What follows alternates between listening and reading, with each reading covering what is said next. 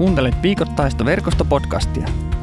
Olemme evankelis-luterilainen seurakuntayhteisö ja toimimme pääkaupunkiseudulla yhteistyössä paikallisseurakuntien kanssa. Olet lämpimästi tervetullut mukaan verkoston messuihin ja pienryhmiin. Jos haluat tukea työtämme tai saada lisätietoja verkostosta, käy osoitteessa verkosto.net. Hyviä kuunteluhetkiä. Nyt mä luen itse asiassa apostolien teoista tota, tämän helluntai-päivän, ensimmäisen helluntai-päivän tekstin. Eli nyt mä luen sen tapahtuman apostolien teoista, jonka takia me tätä helluntaita juhlitaan. Tämä apostolien teoista luvusta kaksi. Kun tuli 50. päivä pääsiäisestä, helluntai, kaikki olivat kokoontuneet yhteen. Äkkiä taivalta kuului kuin kovan tuulen kohina. Ääni täytti koko sen talon, jossa he olivat. He näkivät jotain, joka muistutti tulen liekkejä. Ne jakautuivat ja laskeutuivat jokaisen päälle. Kaikki täyttyivät pyhästä hengestä ja alkoivat puhua itselleen vierailla kielillä sitä, mitä henki sai heidät julistamaan.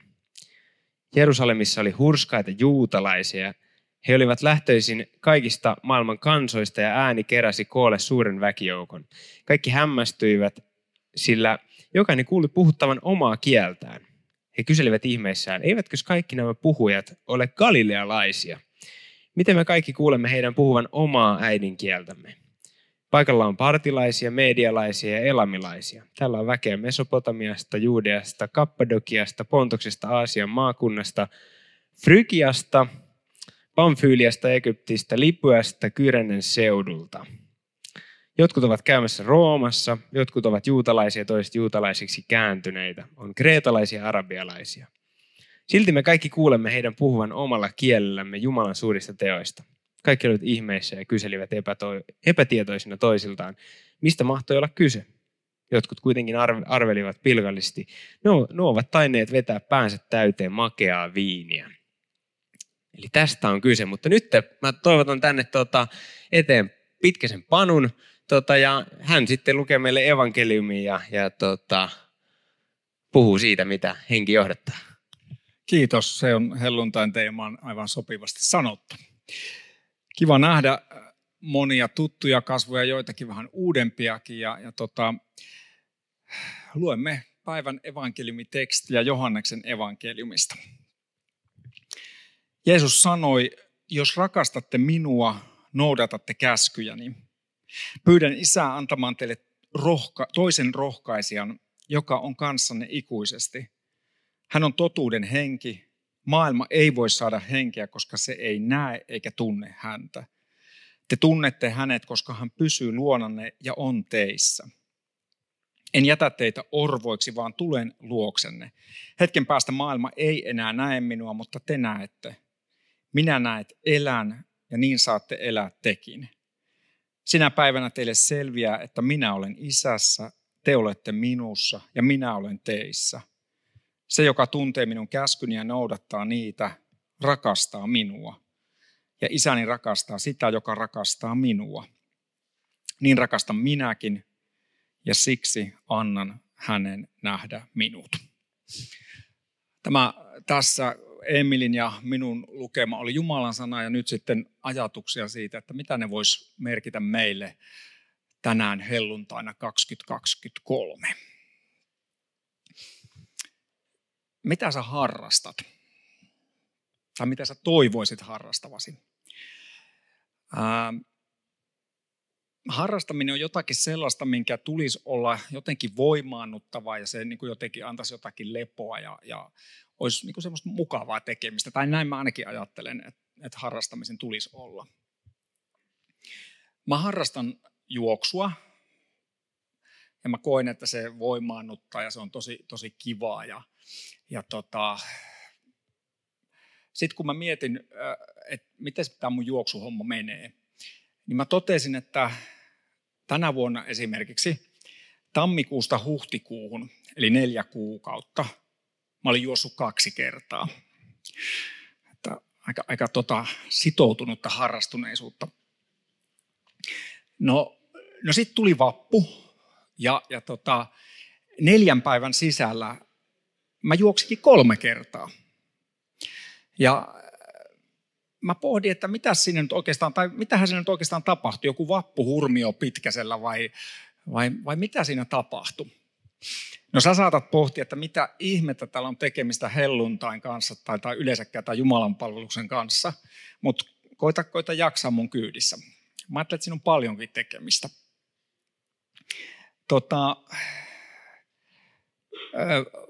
vappuna tapahtui sellainen, jos me saadaan sellainen kuva, kuva seinälle tonne. Tässä on kuva vappujuoksusta. Siellä näkyy toi Emil. Sitten mäkin yritän roikkua perässä. Sitten siinä on toi Lauri, jonka monet tunnette meidän musiikista vastaava. Ja sitten siinä on Vogelin Samuel, joka johtaa IEC-nimistä kansainvälistä seurakuntaa, joka kokoontuu myös täällä Munkkiniemen kirkossa.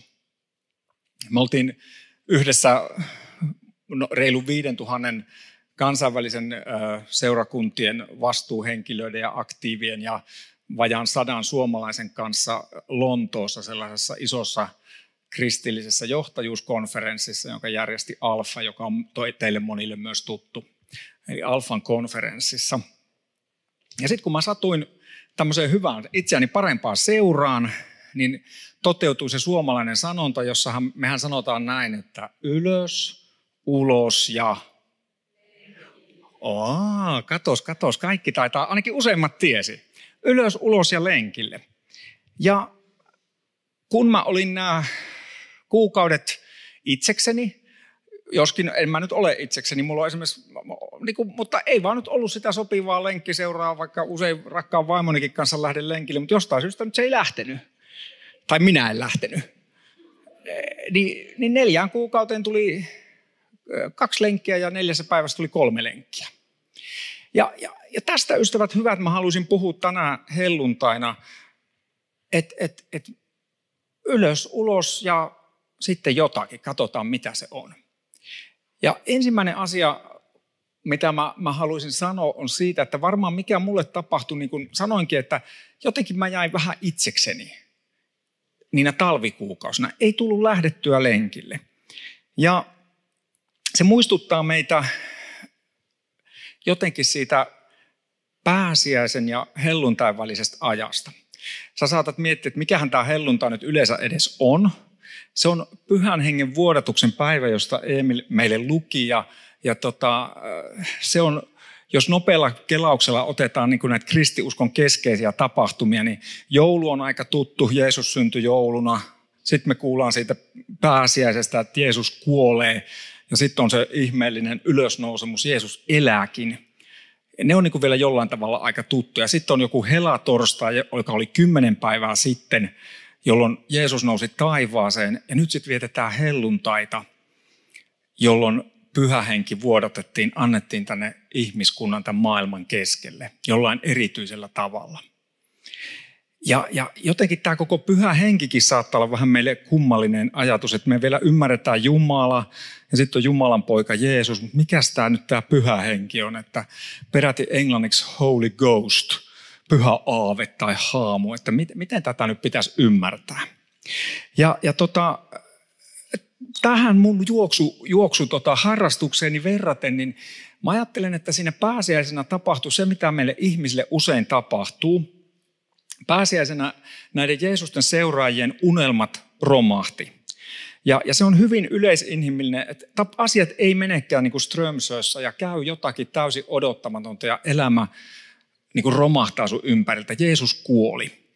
Ja, ja silloin nämä opetuslapset ikään kuin hajaantuu, menee yksikseen, ne enää pystyy katsomaan juuri niin kuin oman nenänsä vartta, tai ton, niin kuin tämmöisen matkan, tai ne tuijottaa omaan napaansa. Ja näin usein käy meille, kun me jäädään yksin. Me jäädään vaan katsomaan, että ei tästä nyt mitään tule. No sitten tulee se ilosanoma, että Jeesus elääkin, mutta ne on edelleen vähän hukassa. Ne ei oikein tiedä, että mitä tämän kaiken kanssa pitäisi tehdä. Ne on jo vähän kokoontumassa, mutta sitten tulee helluntai jolloin Jumala antaa oman rakkautensa ja voimansa vuotaa näiden ihmisten ylle ja, ja loppu on historiaa. Me ollaan sen jatkumolla, että uudelleen ja uudelleen sukupolvet on kokeneet Jumalan rakkauden merkityksellisyyden omassa elämässä ja näin he on lähtenyt kertomaan siitä jälleen jollekin toiselle. Jokainen meistä tai useimmat meistä voi, niin kuin tiedetään ne ihmiset, jotka on jollain tapaa vaikuttanut siihen, että mä tänään kuljen Jeesuksen kanssa. Ja jos et sä tänään kulje Jeesuksen kanssa, niin tänään mä kutsun sua liittymään siihen porukkaan. Ja kohta mä kerron lisää, miten siihen porukkaan pääsee mukaan. Katsotaan tuonne kuva tuonne screenille. Tässä kuvassa, jos ei hyvin näy, niin siinä on sellainen helluntain ikoni. Se on ortodoksisen kirkon, toi on vuosisatoja vanha tapa esittää helluntain tapahtumia. Ja, ja niin paljon kuin se nyt sulle näkyy, niin, niin sä näet siinä, siinä on porukka, jotka on niin kuin istuvat sellaisessa puolikaaren kaltaisessa muodossa. Muutamat heistä katsoo ylös. Ja aivan siellä kuvan yläreunassa on ikään kuin auringon näköinen, tai aurinko, josta lähtee säteitä. Ja, ja kun mä sanoin, että ylös, ulos ja lenkille, niin mä ajattelen, että helluntain ja niin kuin kristillisen uskon ytimessä on se, että me katsomme aina ylös. Me katsotaan Jumalaan, joka vuodattaa oman rakkautensa, oman läsnäolonsa, oman henkensä sinun ja minun ja jokaisen meidän ylle. Ja, ja, ja se ei ole sinänsä yksilölaji, vaan tässä on kuvattuna 12 apostolia, jotka yhdessä ovat katsomassa ylös. He, he saavat tuntea ja kokea Jumalan hyvyyttä ja rakkautta ja, ja he ovat siinä porukkana. Jos katsot sitä yläreunaa, niin näet siellä sen auringon molemmin puolin on ikään kuin kaksi sellaista rakennusta. Ja ne kertoo sellaisesta vanhan testamentin kertomuksesta Baabelin tornista, jossa ihmiskunta hajaantui. Ihmiset ajattelivat, että mepä ollaan niin fiksuja, että me ei tarvita Jumalaa ja me teemme tien taivaansa ja tulemme Jumalan kaltaiseksi. Ja jotenkin sen kaiken keskellä Jumala totesi, että, että ei se kyllä ihan näinkään mene. Ihmiset rupes puhua eri kieliä, ihmiset hajaantu, tuli hajaannus. Ja nyt se teksti, minkä me kuultiin Emilin lukevan helluntaista, on sen Baabelin tornin ikään kuin kirouksen ja sen, että ihmiskunta meni erilleen, ei ymmärtäneet toisia, ei puhuneet enää samaa kieltä. Se on kaiken sen takaisin tuominen yhteyteen siinä tekstissä oli toistu kerta toisensa jälkeen, sä voit katsoa sen sieltä apostolien teoista, niin siinä toistuu sana kaikki. Siellä on, että kaikki nämä Jeesuksen seuraajat, kaikki saivat pyhän hengen. Ei ollut vain jotkut huipputyypit ja, ja parhaiten tota, tai koviten uskovat ja, ja hurskaimmat, vaan kaikille annettiin se sama pyhä henki. Ja he lähti kertomaan kaikille ihmisille. Tuli tällainen ihme, jossa eri maailman osista tulleet ihmiset kuulivat omalla kielellään. Eli kaikki kuulivat Jumalan hyvistä teoista. Ja kaikki olivat hämmästyneitä tästä Jumalan hyvyydestä ja kaikki, kaikki ja kaikki. Ja tästä on kysymys, ystävät, hyvä tänään, että mitä ikinä sä koetkaan Jumalasta, niin sinä kuulut tuohon porukkaan kaikki. Jumala puhuu juuri sinun kieltäsi. Jos suomi ei ole sun äidinkieli, niin toivottavasti sä ymmärrät tätä. Mutta mä ajattelen, että Jumala puhuu myös sun sydämen kieltä. Jos sua puhuttelee enemmän musiikki, mä toivon, että sä kuulet Jumalan hyvyydestä siellä. Jos luonto puhuttelee, niin se puhutelkoon sua. Jos sua puhuttelee se kuppi kahvia, jonka toivottavasti juot vielä tämän messun jälkeen, niin Jumala haluaa puhua sinun kieltä. Että voit tietää ja tuntea, että hän rakastaa sinua. Tuossa kuvassa on kuusi henkilöä toisella puolella ja kuusi toisella puolella ja siellä on yksi tyhjä paikka. Ja se muistuttaa meitä siitä, että kukaan meistä ei ota Jumalan paikkaa. Jeesus on meidän ylipaimenemme, hän on meidän opettajamme. Me ollaan tässä maailmassa itse kukin vaan sellaisia apulaisia ja, ja Jeesus opettaa meitä niin kuin hän on opettanut kirkkoaan kohta 2000 vuotta. Ja se kuvastaa vielä toi, toi porukan moninaisuus sitä, että, että ihan kaikki on kutsuttu. Riippumatta heidän taustastaan, koulutuksestaan, älykkyysosamäärästään, taidoistaan, kyvyistään, mistään heitä määrittävästä tekijästä. Tuossa kuvassa on vaan miehiä, se on, se on niiden apostolien Jeesuksen ensimmäisten oppilaiden kuva.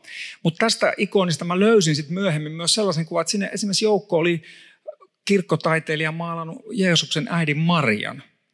Siinä on koko ihmiskunnan kirjo, kaikkien, se, se juuri ne kaikki. Siinä nyt se kertoo siitä, että opetuslapset oli hirveän erilaisia. Siellä oli koulutettuja, siellä oli täysin kouluttamattomia, niitä oli ihmisiä, jotka tuli hyvin erilaisilta elämän aloilta ja he kaikki oli kutsuttu. Ja mielenkiintoinen siinä on myös sellainen yksityiskohta, kun tästä enemmän luin, niin ylimpänä siellä on äh, tota, vasemmalla puolella kuvaa, tai ylimpänä henkilönä on Pietari, ja häntä, niin kuin hänen vastapäätään on Paavali joka yhtään, jos uutta testamenttia olet lukenut, niin Paavali tässä kohtaa oli itse asiassa kaikkea muuta kuin Jeesuksen ystävä.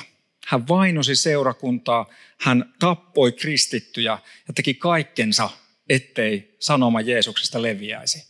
Ja näin kuitenkin kirkko varhaisessa vaiheessa halusi laittaa Paavalin sinne mukaan. Ja niin mä haluaisin rohkaista sua ystäväni, että katso ylös. Mitä ikinä sun elämään kuuluukaan, sinä kuulut tuohon kaikkiin, jotka on kutsuttu. Riippumatta siitä, miltä sä koet oman elämäsi, koetko olevasi onnistunut tai epäonnistunut, usko, uskova tai epäuskova, toiveikas tai epätoivoinen, sinut on kutsuttu. Kaikki ovat kutsuttuja katsomaan ylös kolmiyhteiseen Jumala, joka itsessään on jo yhteys, johon hän kutsuu meitä. Jumalan rakkaus vuodatetaan sieltä ylhäältä, niin kuin mä äsken sanoin, mutta Jumalan rakkaus ei koskaan ole sitä varten, että meillä voisi olla vaan kivaa. Kivaa saa olla ja toivottavasti on. Jumala rakastaa sinua, se on maailman paras uutinen ja se, se toivottavasti tuntuu hyvältä. Mutta Jumala ei koskaan tarkoita sitä, että, että me vaan käperryttäisiin itseemme ja oltaisiin niin, kuin niin, että on se nyt niin hellää ja herkkää, tai mitä nyt itse kukin ajattelee. Vai Jumalan rakkaus suuntautuu kahdella tavalla. Se suuntautuu ylhäältä alas ja sitten se suuntautuu aina ulospäin. Ja tuossa kuvassa se Jumalan rakkauden ulospäin suuntautuminen näkyy muun muassa siinä, että siinä on puolikaari. Siinä ei ole täysi niin kuin sulkettu ympyrä tänäänkin kun me lopetetaan tämä messu, niin sitten kun me tuolla poristaan keskenämme, niin sinne syntyy yhtäkkiä semmoisia viiden, kuuden ihmisen rinkejä, joihin on täysin mahdoton mennä. Ja jos sä oot täällä uusi, niin tuu vaikka mulle juttelemaan. Mä yritän estää kaikkia tuttuja verkostolaisia tulemasta puhumaan, koska Jumala ei, ja siis ymmärrätte hyvä, että tulkaa juttelemaan myös vanhat verkostolaiset, mutta Jumalan piiri ei koskaan ole suljettu piiri. Jumalan piirissä, Jumalan nuotiopiirissä tai Jumalan, mikä se onkin, siinä on aina tilaa. Se on aina avoin. Se on avoin kaikille. Jokaiselle, juuri sinulle ja minulle ja jokaiselle meistä. Ja tuohon puolikaareen Jumala ikään kuin kutsuu. Hän kutsuu sinua mukaan. Jos et koskaan ole laittanut toivoasi ja turvaasi ihan kaikkiseen Jumalaan, Jeesukseen ylösnouseeseen vapahtaja, niin tänään on mahtava paikka laittaa turvasi ja toivosi häneen ja liittyä tuohon puolikaareen. Tuo puolikaari kutsuu meitä ulos. Se kutsuu meitä, jotka jo tunnemme Jeesuksen, niin se kutsuu meitä lähtemään ulos, jakamaan sitä Jumalan rakkautta. Katsomaan ylös ja lähtemään ulos. Ja, ja näin se näin se tapahtuu, se ulos lähteminen, että sehän ei ole meidän oma suorituksemme. Lenkille lähtemiseen täytyy tehdä tiettyjä valmisteluja, tai ainakin sitoa kengät jalkaan, ellei nyt ole ihan joku paljas jalkajuoksija. Ja siinä on aina niin kuin duuninsa. Ja ehkäpä siksi mullakaan ei tule niin usein lähdettyä.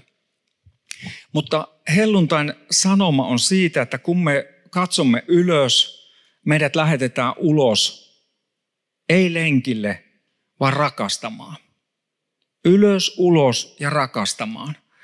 Ja kun Jeesus puhuu tästä pyhän hengen lupauksesta, niin hän, hän puhui siitä, kuinka, kuinka tota, Jumalan rakkaus kuuluu jokaiselle meistä. Hän sanoi näin, että, että, että pyhässä hengessä te olette minussa ja minä olen teissä ja teille selviää, että minä olen isässä. Eli tämmöinen ihmeellinen niin kuin yhteys, että Jeesus on isässä, isä on Jeesuksessa ja pyhän hengen kautta sinä olet Jeesuksessa ja sitä kautta olemme niin kuin yhteydessä Jumalaan ja toinen toisiimme. Ja sitten tulee tällainen kohta. Se, joka tuntee minun käskyni ja noudattaa niitä, rakastaa minua. Ja isäni rakastaa sitä, joka rakastaa minua. Ja niin minäkin rakastan ja annan hänen nähdä minut. Nyt tietysti seuraa tämmöinen kysymys, että oliko se nyt sitten kuitenkin vähän tämmöinen suorituslaji, niin kuin lenkkeily, kun täällä oli, että se, joka tuntee minun käskyni ja noudattaa minua, rakastaa minua. Jeesus sanoi toisessa kohtaa, että uuden käskyn minä teille annan, että te rakastaisitte toisianne.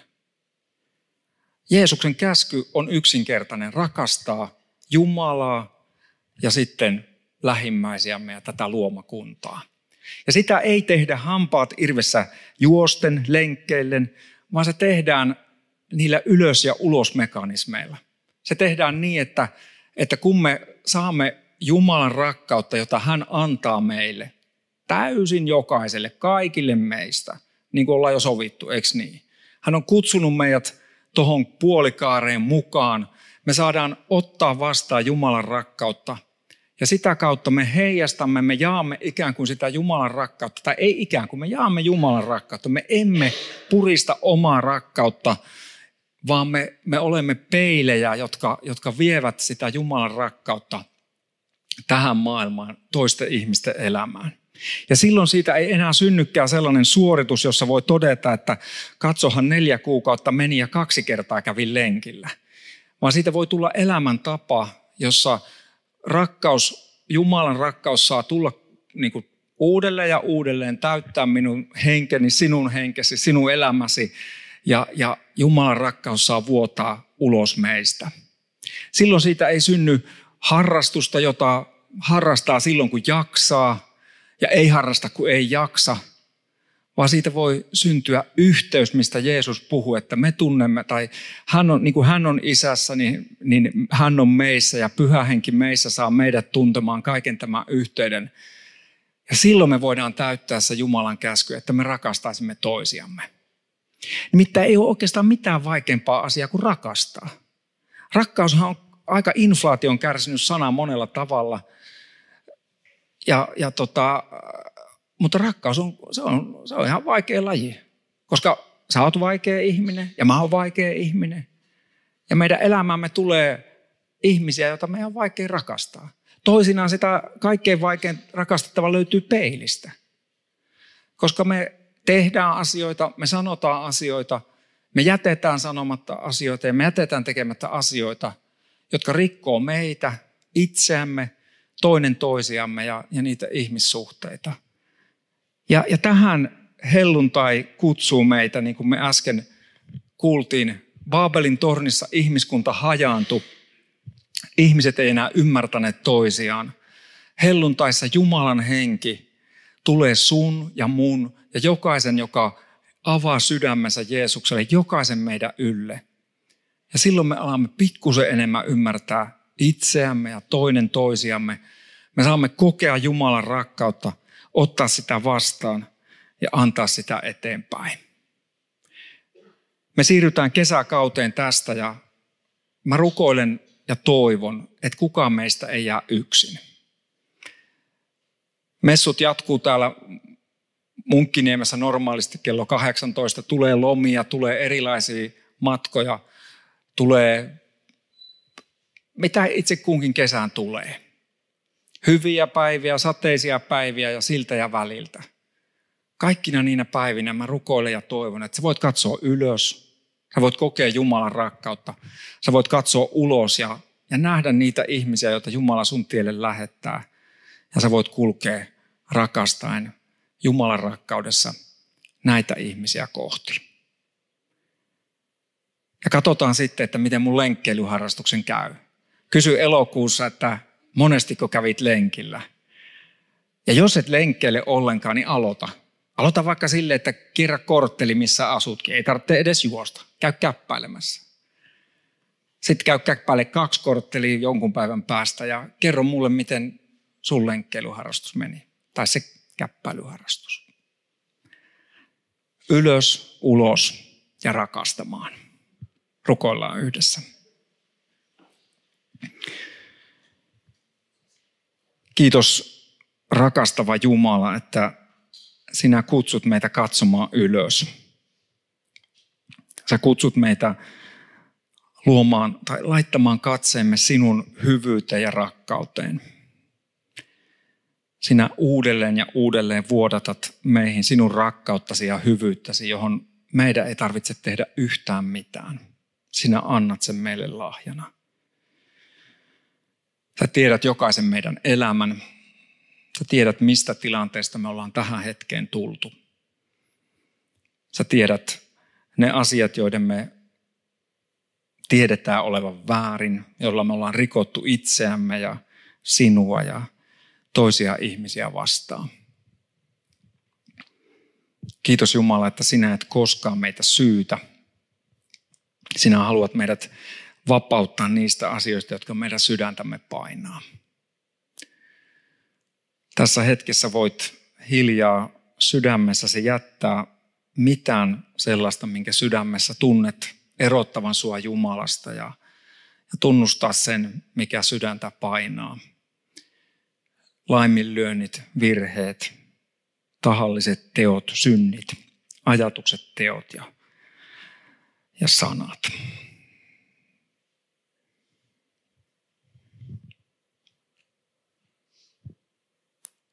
Kiitos rakastava Jumala, että sinä olet lähellä meitä.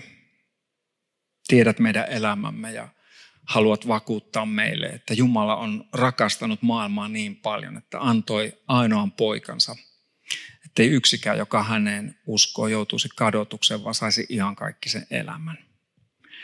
Jumala sanoo, että hän on siirtänyt kaiken meidän syntivelkamme, sen mikä sydäntämme siirtää niin kauaksi kuin itä on lännestä. Jumala ei mitään sinun rikkomuksiasi muista ja hän rohkaisee niin, että älä sinäkään niitä muista. Julistan sinulle kaikki sinun syntisi anteeksi annetuksi isän ja pojan ja pyhän hengen nimessä. Tule pyhä henki, tule itse Jumalan henki ja täytä meitä uudelleen ja uudelleen. Täytä meitä sinun rakkaudella, jolla voimme sitten oppia rakastamaan itseämme ja sinua ja lähimmäisiämme. Tule Jumalan henki ja virvoita se, mikä on nuutunutta. Paranna se, mikä on haavoilla. Eheytä se, mikä on rikki. Niitä meistä, jotka epäilemme, että kuuluuko minulle paikka tuossa Jumalan perheessä, Jumalan puolikaarassa. Vakuuta meitä siitä, että Jeesuksessa juuri minä olen kutsuttu. Minä olen tervetullut ja saan tulla kotiin. Kiitos, että tässä hetkessä saamme jokainen astua sinun perheväkeesi. Olimmepa siellä olleet jo pidempään tai lyhyemmän aikaa. Saamme astua siihen puolikaareen, johon sinä meidät toivotat elämämme jokaisena päivänä. Aamen. Kiitos kun kuuntelit verkostopodcastia. Seuraa meitä somessa ja tule mukaan verkoston Jumalan palveluksiin ja pienryhmiin. Lisätietoja löydät osoitteesta verkosto.net.